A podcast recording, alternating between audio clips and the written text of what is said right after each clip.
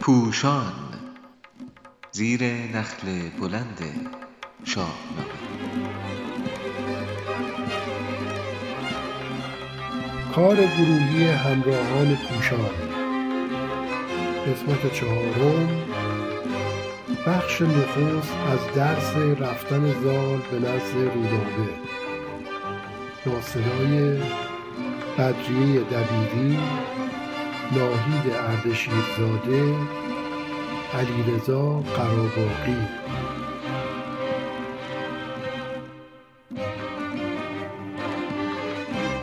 چو خورشید تابنده شد ناپدید در حجره بستند و گم شد کلید.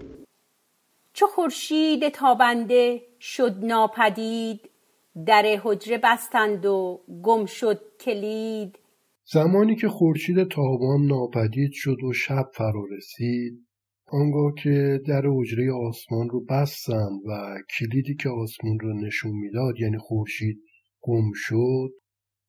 توی شاهنامه هر طلوع غروب یا برآمدن و فرو رفتن خورشید به نوعی توی فضاسازی متن کمک می‌کنه. اینجا هم اگر توجه بکنیم حجره به معنی اتاق هست. و فردوسی بزرگ به زیبایی داره یک آرزوی عاشقانه رو هم در کنار مفهوم فرو رسیدن شب بیان می‌کنه که اتاقی باشه درش بسته باشه کلیدش هم گم بشه تا زمان با هم بودن عاشق و معشوق بیکران باشه. از همین مفهوم علی اکبر شیدا آهنگساز دوره قاجار اون ترانه بسیار زیبا رو ساخته که می‌دونیم امشب به بر من است آن مایه ناز. یارب تو کلید صبح در چاه پرستنده شد سوی دستان سام که شد ساخته کار بگذار گام. پرستنده شد سوی دستان سام که شد ساخته کار بگذار گام. خدمتکار رودا به نزد زال میره و میگه اوضاع ردیف شده. پا پیش بگذار قدم بردار و بیا. یاد اون هست که زال از پرستنده یکی راه جستن به نزدیک اوی رو خواسته بود و اونم گفته بود که برنامه میریزیم تا خرامت مگر پهلوان با کمند به نزدیک دیوار کاخ بلند و کمندش رو به کنگره سر دیوار بیندازه و به نزد رودابه بره و لبش زیر لب پور سام میگه برنامه ردیف شده و اکنون وقتش هست. بد سوی کاخ بنهاد روی چنان چون بود مردم جفت جوی. بد سوی کاخ بنهاد روی چنان چون بود مردم جفت جوی. زال هم مانند همه کسانی که دنبال جفت هستند به سوی کاخ رفت. یعنی با همون اشتیاق و همون التهاب و همون انگیزه. برآمد سیه چشم گلرخ به بام چو سرو سهی بر سرش ماه تام. برآمد سیه چشم گلرخ به بام چو سرو سهی بر سرش ماه تام. رودابه که چشمانی سیاه و رخی همچون گل داشت به بالای کاخ یا پشت بام اومد.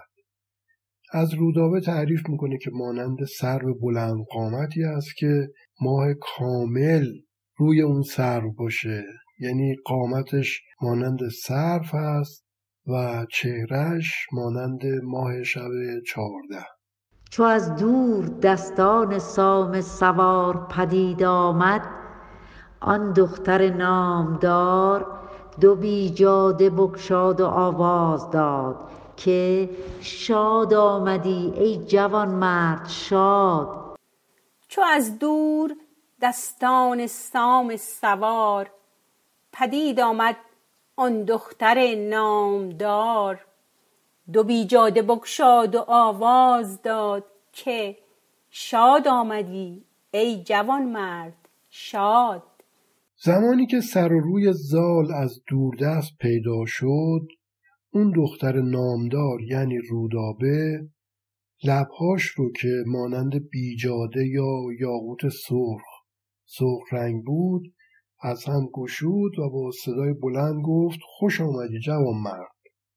فردوسی بزرگ با دو واژه دور و آواز داره نشون میده که به اصطلاح محیط امنه. کاخ رودابه در فاصله است که پدرش یا دیگران نمی‌تونن صدای بلند رودابه رو بشنون و مزاحمتی عاشق و معشوق رو تهدید نمی‌کنه. درود جهان آفرین بر تو باد. خم چرخ گردان زمین بر تو باد. درود جهان آفرین بر تو باد. خم چرخ گردان زمین بر تو باد. درود ایزد بر تو و آسمان زیر پای تو باشه. پیشینیان که مثلا با دیدن طلوع غروب خورشید می‌دیدن از نقطه پایین توی افق کم کم خورشید بالا میاد و دوباره به پایین به طرف زمین میره به جای اینکه نتیجه بگیرن زمین گرد هست گمان می‌کردن که آسمان خمیدگی داره و در دوردست به زمین چسبیده. توی این بیت منظور این است که خم چرخ گردان زمین تو باد. بعضی هم به همین صورت این مصرع رو نوشتن. ولی در این صورت قافیه شعر به هم میریزه. چون بر تو باد ردیف است و توی هر دو تا مصرع باید تکرار بشه و آفرین با زمین قافیه میشه. پس مصرع دوم رو میشه اینطور معنی کرد که خمیدگی گردون یا همون آسمان بر تو یعنی برای تو زمین باشه. پرستنده خرم دل و شاد باد چنانی سراپای کو کرد یاد. پرستنده خرم دل و شاد باد چنانی سراپای کو کرد یاد. رودابه خورسندی خودش رو از خدمتکارش بیان می‌کنه و میگه سر تا پای تو همون طور هست که گفته بود. پس اون پرستنده راستگو دلش خرم و شاد باشه. به زیبایی کارای هنرمندانه فردوسی بزرگ توجه کنیم. در پس ظاهر بیت ها داره نزدیک شدن زال رو هم میرسونه. یعنی اون زمان که زال دور بود رودابه به آواز و با صدای بلند بهش خوش آمد میگه ولی اکنون که زال نزدیکتر شده می‌تونه سر تا پای اون رو ببینه و میگه همونطور هستی که تعریفت رو می‌کردند. پیاده بدین سانز پرده سرای برنجیدت این خسروانی دو پای. پیاده بدین سان ز پرده سرای برنجیدت این خسروانی دو پای. این دوتا پای خسروانی و شاهانه تو رنجیده شد که از سراپرده خودت تا اینجا اومدی. دیگه زال کاملا رسیده به دیوار کاخ و رودابه که دلش خیلی پیش زال هست با لحن عاشقانه ای در واقع میگه قدم رنجه فرمودید. سپه بد کزان گونه آوا شنید نگه کرد و خورشید رخ را بدید. سپهبد کزان گونه آوا شنید نگه کرد و خورشید رخ را بدید. زال هم که صدای رودابه رو شنید نگاه کرد و چهره خورشید مانند او رو دید. شده بام از او گوهر تابناک به جای گلش سرخ یاقوت خاک. شده بام از او گوهر تابناک به جای گلش سرخ یاقوت خاک.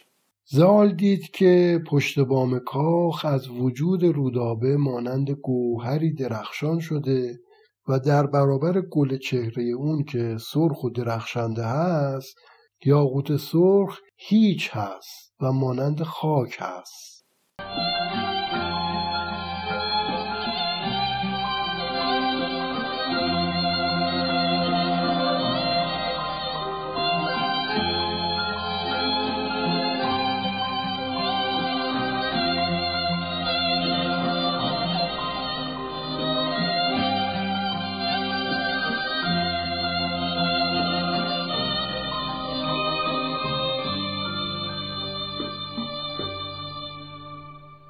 چنین داد پاسخ که ای ماه چهر درودت ز من آفرین از سپهر.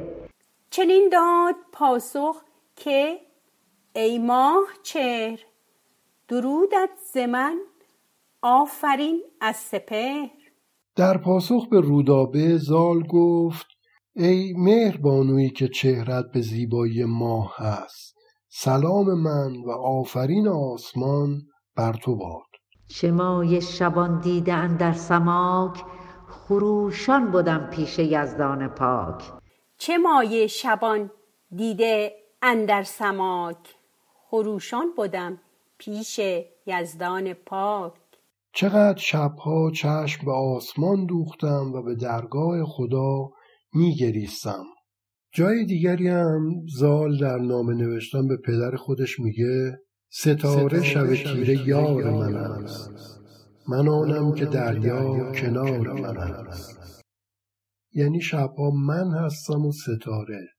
خیره میشم به آسمان و اونقدر اشک میریزم که گویی دریا در کنارم هست. حالا چرا سماک رو به کار برده؟ البته من نظر خودم رو میگم. ما دو تا سماک داریم. یکی از اونا سماک رامه. یا ژوبیندار هست که گویا توی پاییز نمایان میشه. ولی یک سماک دیگه هم داریم که درخشانترین ستاره توی صورت فلکی سنبله یا خوشه یا دوشیزه هست. و این صورت فلکی رو بسیاری از قومها نشانه باروری می‌دونستن و با اومدنش بهار فرا می‌رسه. این ستاره به سماک اعزل یا سماک بیژوبین معروفه. سماک بیژوبین از پرنورترین ستاره های فصل بهاره و در فصل بهار از آغاز شب تا سپید دم به سادگی دیده میشه. هنرمندی فردوسی تا این اندازه ژرف هست چون پیشتر فردوسی گفته بود که مه فوردین و سر سال بود. لب رود لشکرگه زال. اینکه توی فصل بهار زال از سر شب تا صبح به آسمان به یک ستاره نگاه بکنه بهترین گزینه همین سماک هست. حالا اینکه آیا باروری و دوشیزه و بیژوبین یا بینیزه رو هم فردوسی بزرگ در نظر داشته یا نه نیاز به پژوهش داره. همی خواستم تا خدای جهان نماید به من رویتن در نهان. همی خواستم تا خدای جهان. نماید به من رویت اندر نهان. پیوسته از آفریننده جهان می‌خواستم که روی تو رو پنهانی به من نشون بده. باز هم یک نازوکاری دیگه از فردوسی می‌بینیم میگه روی تو رو در نهان در خلوت به من نشون بده. یعنی تو باشی و من. این هم آرزوی یک دلداده است. هم ترس و نگرانی زال از نگاه خوشکندیش اطرافیانش رو میرسونه که با توجه به دگراندیش بودن خانواده رودابه چون این دیداری رو اگر آشکارا بود بر نمیتابیدن. البته میشه بیت رو به این شکل هم خون که نمایت به من رویت در نهان. یعنی پوشیده روی رودابه منظور باشه. ولی به نظر من این خانش زیبا نیست. کنون شاد گشتم به آواز تو بدین چرب گفتار با ناز تو. کنون شاد گشتم به آواز تو بدین چرب گفتار با ناز تو. اکنون که صدای تو رو و این زبان گرم و دلنشین و پر از ناز تو رو شنیدم شاد شدم.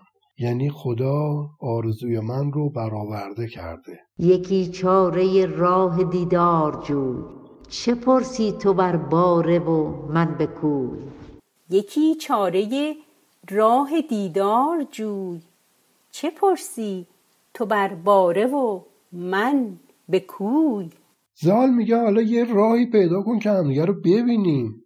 چه فایده داره این احوال پرسی که تو بالای باره یعنی کاخ باشی؟ و من به کوه یعنی توی کوچه یا روی زمین باشم. این بیت زیبا آتش اشتیاق زار رو نشون میده و می‌دونیم که مصرای دومش چه پرسی تو بر باره و من به کوی گاهی به شکل ضرب المثل به کار میره و منظور این است که این حرفها فایده ای برای من نداره. چیزی که من می‌خوام اینها نیست.